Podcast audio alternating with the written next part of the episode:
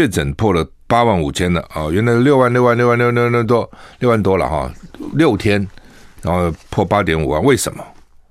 因为呢，台北这边呢开了好几个大型的检验站，突然量就增加了，所以呢，之前六万多的，它就能量就这么大了嘛，不是讲过吗？都满了嘛。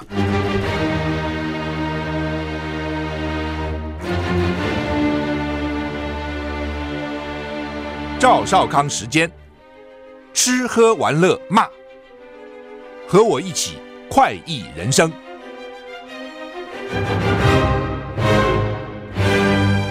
我是赵少康，欢迎你来到赵少康时间的现场。台股嘿嘿很惨啊，现在大跌三百二十六点哦，大跌三百二十六点哈啊。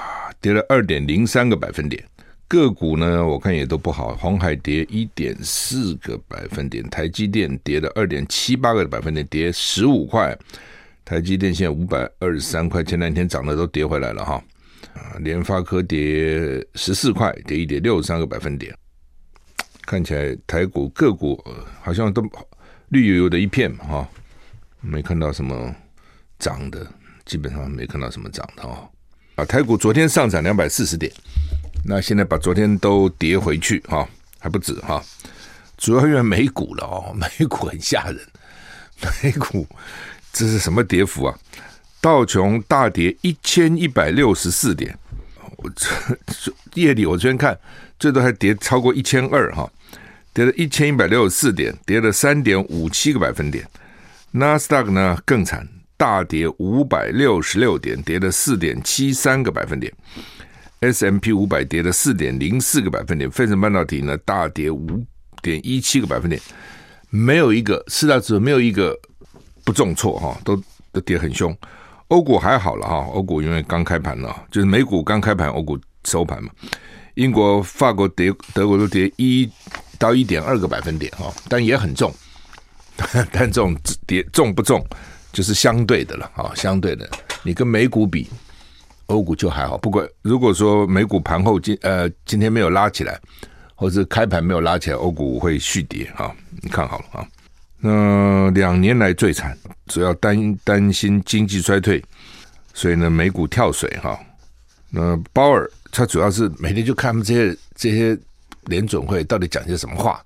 那个股市就很敏感，人家讲一句话软一点，哎呀就跌，就就涨了；硬一点，哎呀他又发表鹰派言论了，又跌了。哦，昨天发表鸽派言论就涨了，这么没信心。鸽派鲍尔呢讲出鸽派言论呢，市场信心备受冲击，而且呢美元已经跌三天以后，现在中断不跌，所以美元涨，大家也担心啊。企业就说我们成成本会攀升哈。那美股今天全面下杀，两年来最惨，跌幅跟跌点。美国通膨居高不下哦，大型零售商业绩出现警讯，东西贵了，老百姓没钱了、这老美的，哎，老美很可怜的。你就说老美，大家羡慕他们，说啊，美国啊，跟天堂一样。以前觉得哪有啊？美国一半人住在天堂，一半人住在地狱里面呢、啊。他那个贫富悬殊很厉害的，种族的问题啊等等哦，很很严重的。那另外呢，他很多的开销是没有办法跑掉的。油，你比如说开车，他他不开车他怎么办呢？他非开车不可啊。除了纽约有地铁四通八达，其他地方很少，都得开车。开车就要油啊，而且又远，那油用的又凶。哦，那油这样涨，这样涨，那就每个月相当一部分就是付油费了。付油，你非要非得非付不可嘛？哦，房租，要不然就是房贷，这也要付啊。你买，你如果是租房子就得付房租嘛。那如果你是买房子就得付房贷嘛。哦，所有钱那么一次全部付 cash 不可能嘛。哦，付现金啊都要贷嘛。哦，所以他这些就扣扣，然后很多的分期付款啊，什么信用卡啊等等，他们搞半天所剩无几，你知道？哦，当你这个物价一涨，油油价一涨，那他其他东西消费就要减少嘛。我就赚这么多钱呐、对对？所以像这种大型零售商就生就生意就不好嘛。那投资人就担心经济会不会衰退嘛。鲍尔又出言吓人，所以呢，市场的避险情绪，很多人讲算算算，股市啊，去年赚点钱，今年啊，就算赔了，跟去年比一比啊，也也就差不多了，就干脆干脆赶快出清吧，哦，算算倒霉，不要再跌，不要再跌了哈。好，包括沃尔玛哈。这个还有它这个就是零售巨擘了啊，达吉特接连警告，成本高涨，使得业绩承受压力，股票惨遭抛售，投资人对经济前景越来越没信心，所以沃尔玛重挫六点八趴。有一家哦叫做达吉特，虽然营业状况还可以，但是净利呢就少了一半，成本上涨嘛，它的利益就少一半，不如市场预期哈，股价。跌幅超过二十五趴，说目前等于是一九八七年十月十九号黑色星期一股灾以来的最惨表现。我记得，我为什么记得这一天？一九八七年十月十九，就是民国七十六年嘛。我那时候是立委，刚好带一个团到美国去访问，哦，好几个立委一起啊，刘行善啊，洪昭南啊，好几个。也约了，我记得当天还约了《华尔街日报》，好要去跟他们来来讨论啊，等等哈。突然他们就来说哈，说今天能不能这个约会暂停了？为什么呢？说股灾黑色星期一。那后来我们才知道说那天美股大跌，等于是美股很少这样大跌的哦。所以呢，像《华尔街日报》这种报，尤其这种以财经为主报。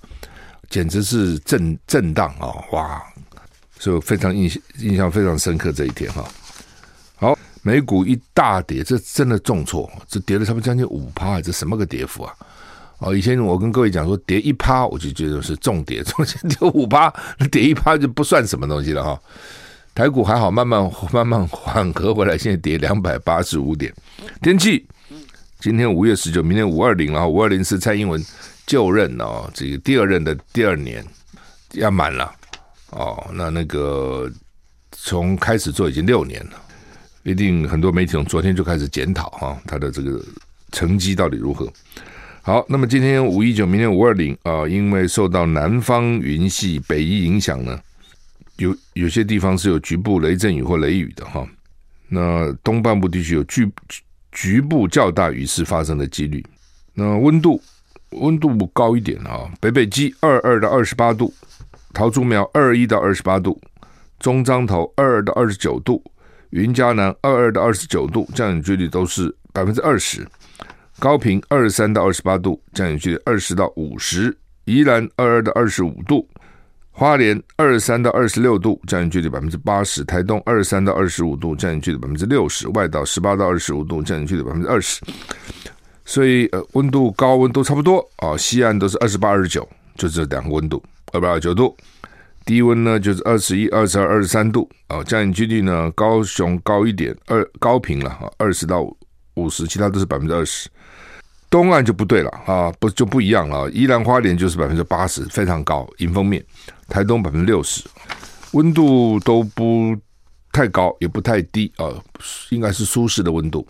那降雨几率呢？除了东东面啊，几率高一点的，西面其实基本上还好嘛。那气象局说，今天十九号啊，中北中部以北是多云，南部东半部各地山区有局部短暂阵雨或雷雨啊，这很怪，倒过来哈。南部东部反而比较多哈。那彭启明说，今天一大早就有大片水汽在东部外海，配合东方海面吹着偏东南风。哦，所以呢，为什么东半部有显著的地形降雨，就是这样子。从北北部，从东北角到宜兰，到花莲，到台东，然后再到恒春，都要有大雨发生的几率哈。那另外我看怎样哈？哦，礼拜六，今天礼拜四嘛，礼拜六是北方锋面系统南下，北部转阴阵雨天气。礼拜天最不稳定，有一波一波的水汽移入哈。那吴德荣是说。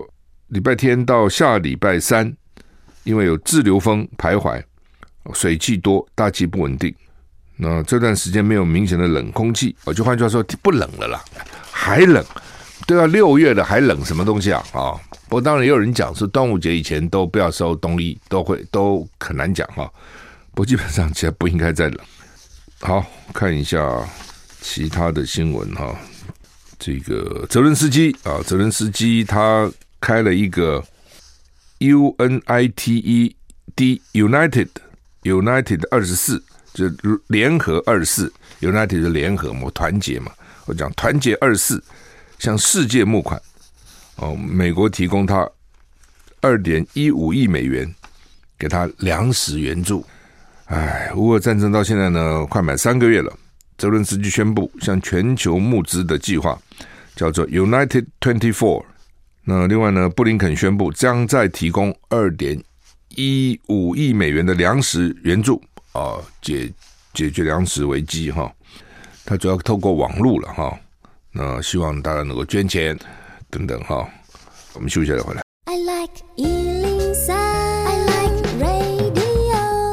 我是赵少康，欢迎回到赵少康时间的现场。台北股市股市现在跌两百九十八点了，还是跌蛮重的哦。个股大概都是绿油一片了，很少只有一个，我看跟联雅药跳出来说涨零点一六块，零点二八个百分点，其他都是绿油油的哈，好像没有什么其他红的，至少我的这个资料是这样哈。那台股现在跌三百点哈，泽伦斯基募款哈。呃，美国给他二点一五亿的美元的粮食援助，另外美国会这个投资五亿呢，提高美国的化化学肥料的产量啊，因为过去从俄罗斯获得化肥的国家呢，需求增加，俄罗斯是全球最大的化肥出口国，换句话说，现在也出不去了，看这个样子哈。联合国秘书长古退古特瑞斯说呢，他正跟俄罗斯、乌克兰、土耳其、美国、欧盟接触，希望恢复乌克兰的粮食运输。以及俄罗斯的化肥出口，刚刚讲的哈，他希望俄罗斯释放乌克兰的粮食，而且警告，如果没有办法遏制全球粮食危机，将面临多年的大规模饥荒，这也蛮惨的哦。乌克兰那边看起来粮仓哦，那俄罗斯呢化肥，那现在都很难出口了。那你粮食不出口，它粮食不够啊，哦，那你化肥不出口，作物没有肥料啊。都很严重啊，所以你看战争影响真的是很大哈。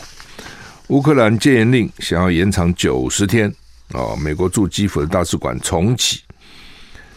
乌克兰这个这这个泽连斯基签署法案呢，延长戒严跟动员令九十天，记得吗？他那时候就不准所有的这个成年男子出国了哈。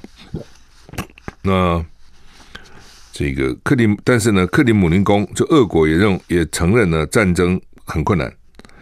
那美国驻基辅大使馆关闭三个月，现在又重开了啊，就表示呢，不，这个地方受到俄罗斯的威胁减少了嘛，应该这个意思啊。乌克兰国防部长呢说，希望乌克兰能为新的长期的战争阶段做准备，武装百万名战士。他说，有俄越来越多越来越多俄罗斯军队拒绝参加乌克兰的特殊军事行动，就是俄罗俄罗斯打乌克兰，他给自己取个名字叫特殊军事行动啊。一说不是一个全面的特殊行动啊，等等哈。呃，克里姆林宫内部人士说呢，战争情况困难，因为全世界都在反对俄罗斯，情况会变得更糟哈。的确也是这样哈，你搞了个全世界都大家联合起来打你一个，你看你多累哈。那另外呢，北韩啊也没闲着，因为拜登要来访问亚洲了哈，那主要去南韩跟日本啊。那北韩说可能会进行核子测试，或呢，就是可能试射携带核子弹头的飞弹，或可能测试核武，这不太一样啊。测试核武就是我看我的核子核子武器核弹啊，到底这各种测试啊。那核弹呢，就是它不是核弹，它是携带核弹的飞弹，就是它用核子弹怎么怎么打嘛。比如以前长崎、广岛是从空投的嘛，从空中投下来。但你空投有你空投的问题啊，你飞机可能被人家打下来啊。哦，所以现在就用飞弹来带核子弹，带核子弹头。你飞弹一般是一般的弹头嘛，但是我装我改成核子弹头就是一个核子飞弹。哦，他要试这个东西啊，哦，所以我们才能看到一般有两种测试，一种测试我本身的核弹嘛，一种测试我的飞弹能飞多远。会不会被抓到？会不会被侦测到？会不会被拦截到？哦，这两个是并并行的。我光有核弹没有飞弹也不行。我光有飞弹没有核弹的威力也减少，所以他们这两个一起来啊，等等哈。呃，拜登预计二十号出发访问亚洲啊，第一次访亚洲，他的任内哈，先去南韩，所以二十一号下午呢，这个总统府拜登南韩总统啊，预计谈九十分钟，然后二十三号日本首相岸田文雄跟拜登会谈，岸田会表明要加入拜登政府主导的印度太平洋经济框架 IPEF。主要的就是跟亚洲各国合作抗衡中国大陆，大大家都把中国大陆当成头号敌人啊！因为你就，就这个也难免难怪了，为什么？你大嘛？哎，日本一亿多人口，中国大陆十四亿人口，这东西差太远了。人多也也没有什么可怕，印度人也很多，又怎样嘛？中国以前人也不少啊，孙中山时候就四亿了，四万万了，那你弱？你人多反而让自己变得更弱，因为光吃都不够。但人多如果强就可怕哦。那中国大陆是非常奇怪的制度了哦。中国真的是有史以来很少看到这种怪制度，就是它是共产制度。照理讲，共产制度如果他真的信奉马克思列宁那一套哦，这个各各尽所能，各取所需哦，社会主义人民公社。经济一塌糊涂，一定。他事实上头三十年就一塌糊涂嘛，对不对？从一一一九四九一九五零头三十年，老共把大陆搞一塌糊涂，然后这边斗争，每天搞自己内部的斗争，三反五反，三面红旗，大跃进，这个是文化大革命，一塌糊涂。一直到邓小平，所以邓小平是了不起的。一直到邓小平改革开放，让少数人先富起来，哦，先从农村的包产到户啊，什么这些开始做，就是你你生产的东西。有一部分是你自己的，只有这样而已哦。理论上讲，我生产的东西都是我的嘛。但是呢，你以前生产的东西都是国家的。那现在呢，让你生产的有一部分给你，哎呀，那就不一样了。你看看，哦，这是就是这是人性嘛。所以你很多事情，尤其从执政啊等等，你不要从人性出发。你光标举那个伟大的理想是没有用的，做不到嘛。哦，所以呢。只有中国大陆这样一个共产制度、社会主义的国家，经济是好的，其他没有一个是好的嘛。所以这是为什么华沙以前苏联那些国家都要跑了，波兰啊、捷克啊、波罗的海海三小国什么都要跑。为什么？你不经济搞一塌糊涂，人民苦嘛，又不自由。所以好吧，我经济不好，我其他很好，那也也许有些人就算了，其他也不好。什么都被你控制，言论被你控制，思想被你控制，行动被你控制，都被你控制，然后经济还一塌糊涂。不过从另外角度看，也就是因为你通处处要控制我，经济就一塌糊涂嘛。我干嘛呢？我干嘛努力呢？啊、反正什么事都被你掌管嘛，那就都听你的哈。你告诉，你你你讲一句，我动一下嘛，休息一下再回来。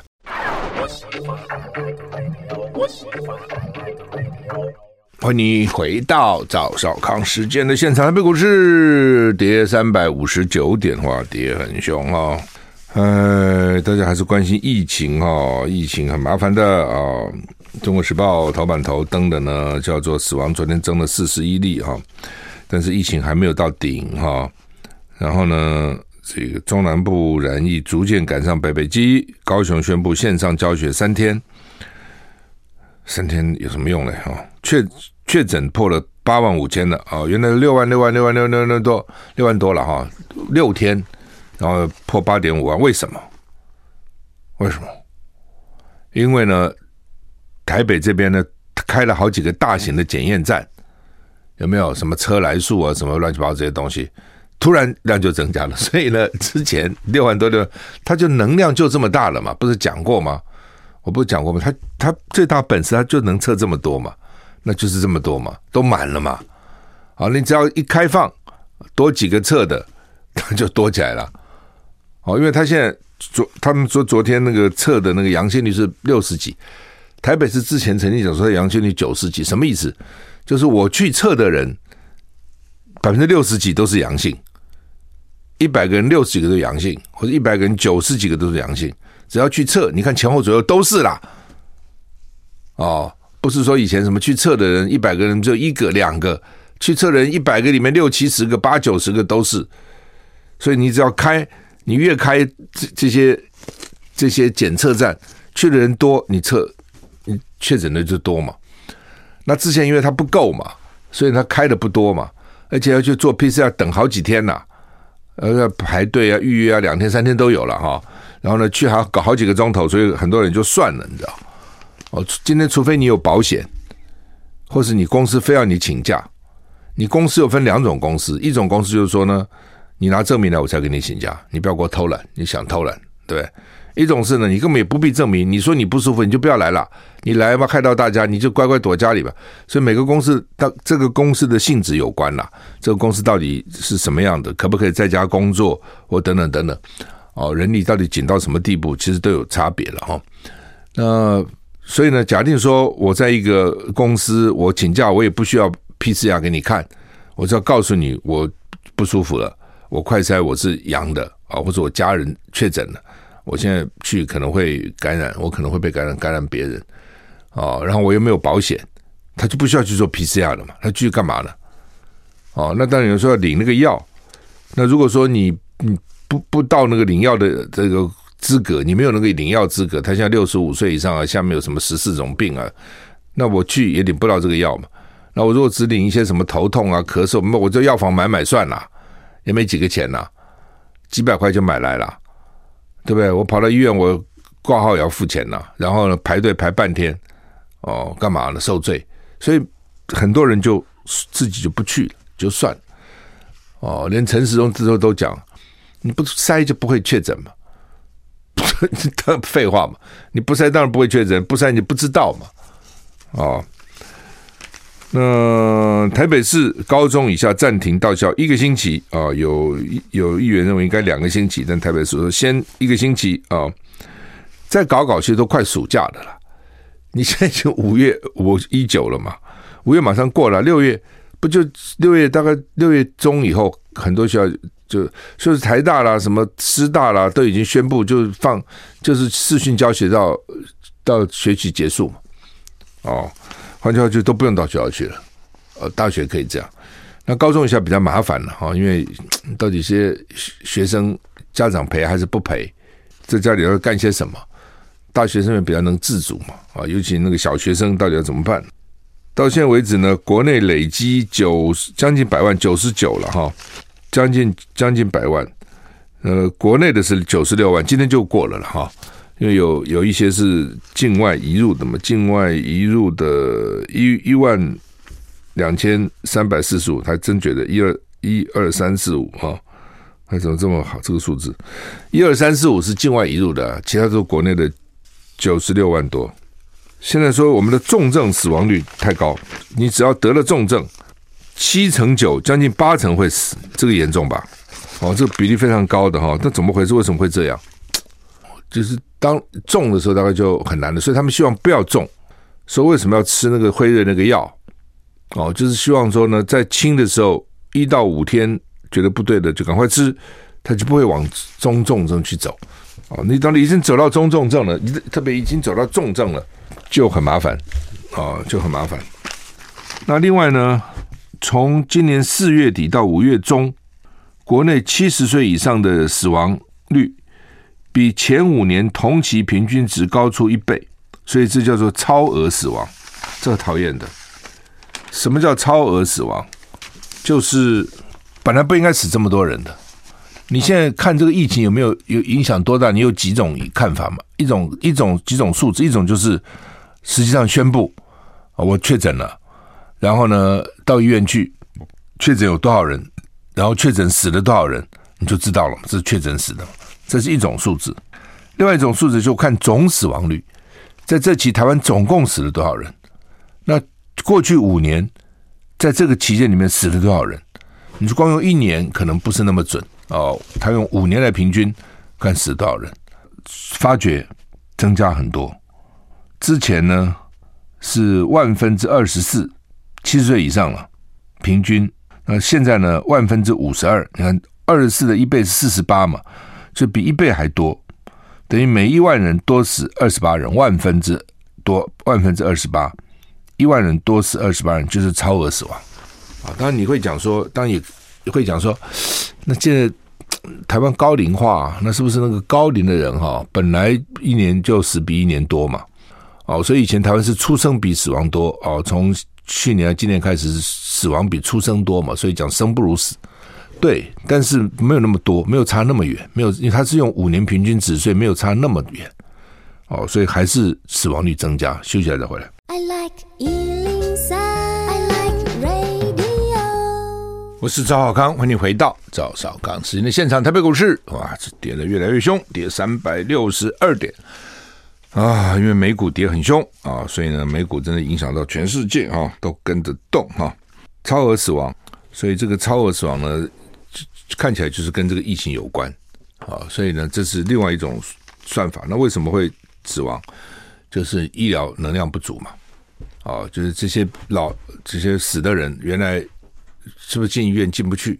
这是一种。第二种，进去后有没有受到好的照顾？那现在看起来是药了，哦，就是那个药啊，那个药开始呢也不给人家。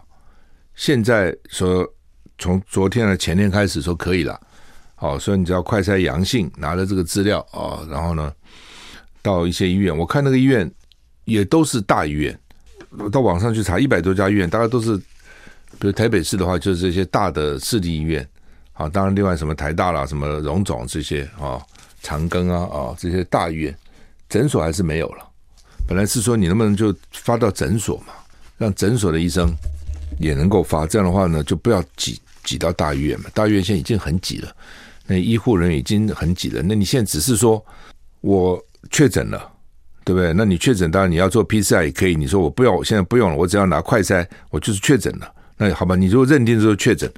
那就是确诊了嘛，那确诊了以后呢，就给药嘛，那给药就问嘛，哦，你有没有这个？你有没有吃这个药？有没有吃这个？有没有什么有肝？有没有肝啊、肾啊有病？哦，等等，查一下，没有哦，也没有什么其他药物的冲突，那就开了嘛。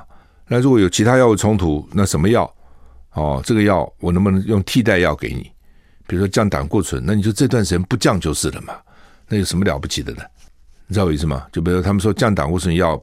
有冲突，因为你吃那个药只有五天嘛，你在现在来讲，你救命比较重要嘛。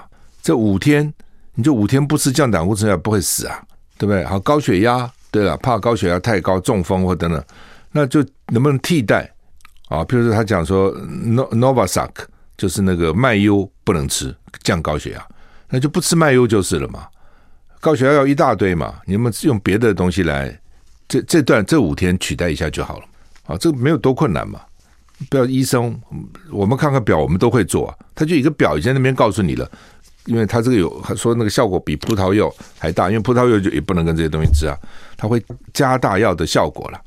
哦，换句话说，你可能血压会降太低，可能会昏倒，类似这样啊，那就你就换个药嘛。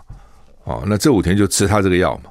所以我不相信诊所医生不能做这个事。哎，很多诊所医生也都是大医院出来的，很多诊所在大医院都做过，对不对？很多做完了以后自己出来开个业，人各有志嘛，有的愿意留在大医院，自己出来开，他怎么会不懂这些呢？这没有多困难嘛，你已经指引在那边了嘛。你现在已经说，第一，六十五岁以上确诊的就给药。那什么叫确诊啊？说快筛阳就是确诊，这都很容易查。你快筛阳不阳？不行，我再做一次就知道了嘛。好，然后呢，药给什么药？哦，有肝肾有病。哦，肝肾没病，肝肾没病就是给辉瑞这个药比较多了哈。然后呢，要跟它跟几种药会冲突，哦，会会有相互加成作用。那踢掉，能够不吃就不吃了。那非吃不可，换药就解决了。这有那么困难吗？为什么还非要跑到大医院去不可呢？哦，你不是让造成大医院的负荷吗？而且跑到大医院哈，对病人也是个折磨，你知道吗？我就很不喜欢到大医院去，哎呀，排队那么一大堆人在那个地方。好，那不管怎样啊，就是说呢，这个本来这些年纪比较大的人，也毕竟年纪比较大了，年纪轻的也有哈，本来可以不死的。那你他们他们会讲说，哎，他这老了，本来就有共病啦，有这个病有那个病。年纪大人几个没病的嘛？他多少都有一些一些病嘛，没办法嘛，这一个机器用久了以后，总会有一些小问题嘛。那因为有这个病，有那个病，就是说死了都怪怪他有这个病有那个病，他不是这样讲，这个是很不厚道的讲法，就是说他对他年纪大了哦，那什么叫年纪大嘛？我问你，什么叫年纪大嘛？你说一百岁年纪大不大？是大了。但就算一百岁，我本来可能回到一百零五岁啊。那你现在我一百岁就死了，我不是少了五年吗？九十岁年纪大不大呢？现在我看也还好，很多人都九十岁啊。啊，你说他九十岁怎么样？就得了病就死了。他本来可能还可以活到一百岁啊。换句话说，他本来还可以有几年可以活，至少嘛。那你现在一搞，他提前挂了，哦，其实也蛮可惜的了。哦，对对，这些大官们来讲，它只是一个数字，但对每一个个人来讲，他就是家庭很重要的一份子嘛，不是这样子吗？哦，所以你现在医疗量能不足哦，你不应该不足的嘛。以台湾来讲，怎么怎么应该不足呢？对不对？你早就知道了，人家国外都已经发生的事情，你早就应该准备了，你也不准备啊、哦，然后到现在就这个也不够了，那个也不够了，还吹牛说你这做得很好。实在是很生气，让人很生气。好，那么另外就是张善政哦，张善政昨天呢，这个国民党征召他参选桃园市长。其实一一个多月前就有听说了哦，就有听说，但大家只是听说，觉得 真的假的不知道，因为主要桃园在地很热闹嘛，哦，在地下选人很多啊。吕玉玲至少表明他要选，听说看板都开始要做了嘛。那这个罗志强也很积极嘛，户籍都迁过去了，议议员都辞职了，表示背水一战了。所以呢，呃，昨天张善政的征召的确是让大家有点这个惊讶了哈。那张善政当然他的学经历都不错，呃，在桃园说他说也做过十二年，因为他在宏基啊、这个做过，然后在 Google 也做过总监啊、哦、等等，所以算是个科技人，工程师、科技人。他的学经历啊，做过行政院副院长、院长啊等等哈，所以学经历、履历都还不错。我们休息一下，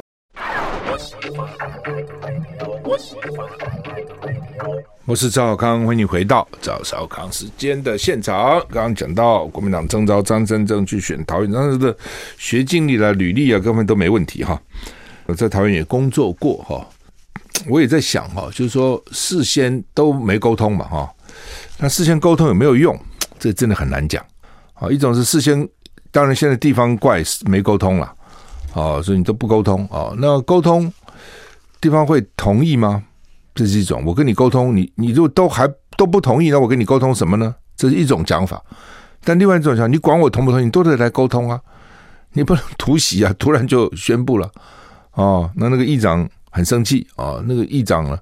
桃园的议长啊，说是邱议长哈，是邱是邱议长。议长生气的，昨天已经退出他们的那个，大概他不知道跟谁有个群组吧？啊，邱医生啊，对，邱议长没错哈，他退出了这个，大概大概他们有有一些群组，国民党内部有一些群组哈。那昨天下午他是到了中央党部，但是不参加中常会，因为他是当然中常委哦，就是因为地方议长嘛，啊，就直辖市嘛，他就当中常委哈。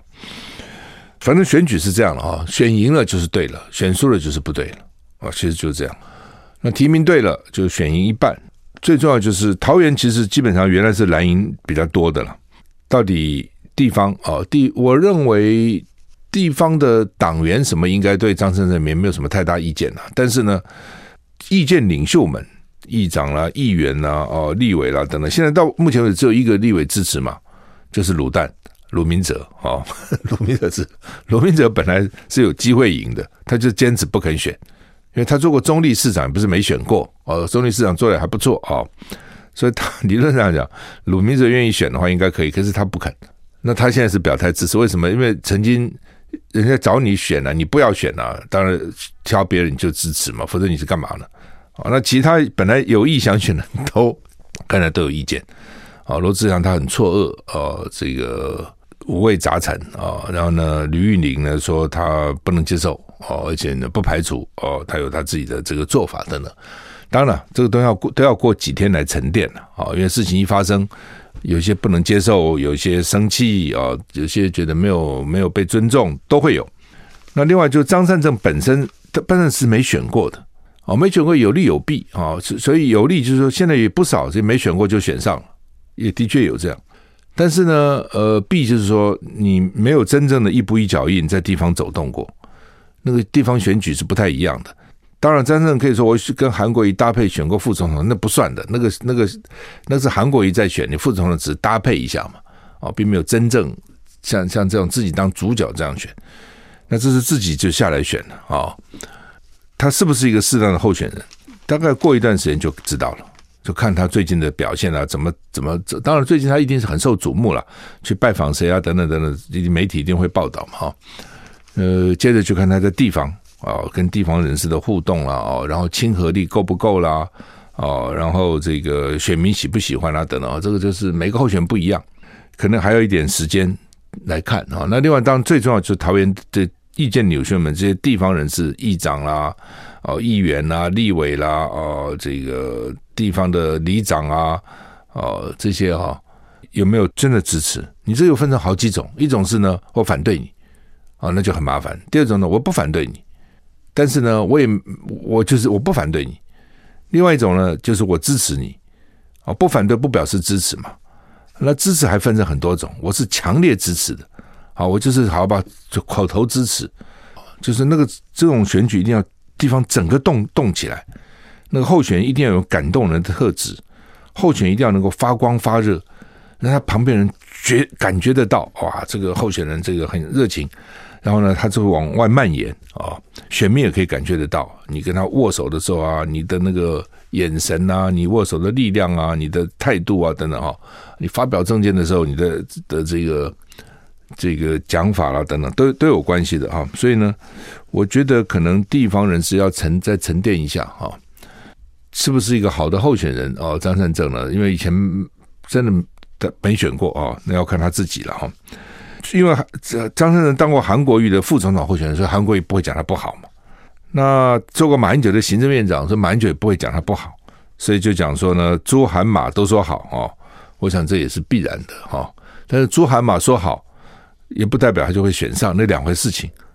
最终还是要看张善政现在被提名后，他他的这个做法，他未来的这个做法哈。桃园哈，桃园国民党输不起，民进党也输不起了。其实两党都想赢。哦，他不只想赢，也都输不起。哦，这个地方有一点定胜负的味道。哦，现在就是罗志强，罗志强现在立委也呃议议员也辞啦，哦，房子也买啦。那其实就将来罗志强要怎么处理，要怎么办？就国民党要怎么怎么来来这个安排罗志祥是另外一个重要的事情了啊。哦，就罗志祥看他啊，罗志祥现在到底他自己的。因为事情刚完，你先问他，他也讲不出来了哈。他本来明天上午还有一个海选的发言人呢，罗志祥明天明天晚上、明天上午有一个海选发言人。他本来呢，他昨他昨天前天打电话给我，哦，问他怎么样啊？他说他努力啊。他说他有一个事情能不能麻烦我？说什么事啊？他说因为礼拜五他要办这个海选发言人，五个候选人要选，哦，问我能不能去做裁判，哦，评审了。哦，我就说好啊，嗯，因为我节目十点下嘛，我觉得就十点半吧。哦，好，我后来突然发觉不对啊，我十一点我的那个观点哦，观点，你我每个礼拜一次嘛，礼拜五，这礼拜是请馆长来啊，就明天我们要请馆长，因为馆长上次不是请我到桃园去上他的节目吗？那我想礼尚往来嘛，馆长是很有趣的一个人嘛，你怎么会变成馆长？对，你。做过什么送货员呐、你做过什么工人呐、你做过陆战队的什么什么这个副排长啊？什么？然后呢？你这个还在特种营业讨债公司，这这他这经历很，那怎么会变成网红啊？这很有趣嘛！啊，所以我就请他来，那他也答应了。所以明天十一点，在我们的观点是请馆长，所以我就跟罗志祥说不行啊，我不这馆馆长十一点要来，我说你能不能提早？他说看你，我说你提到九点。哦，提早上九点，我节目就播我过去预录的一些节目，就是一访问了哈。那他说好，就昨天突然一变哦，他们就通知说明天就不取消了，也不海选啊等等。我想他也很失望哈，所以怎么样给他做一个适当的安排是很重要哈，让能够发挥所长吧。好，我们时间到了，谢谢你，再见。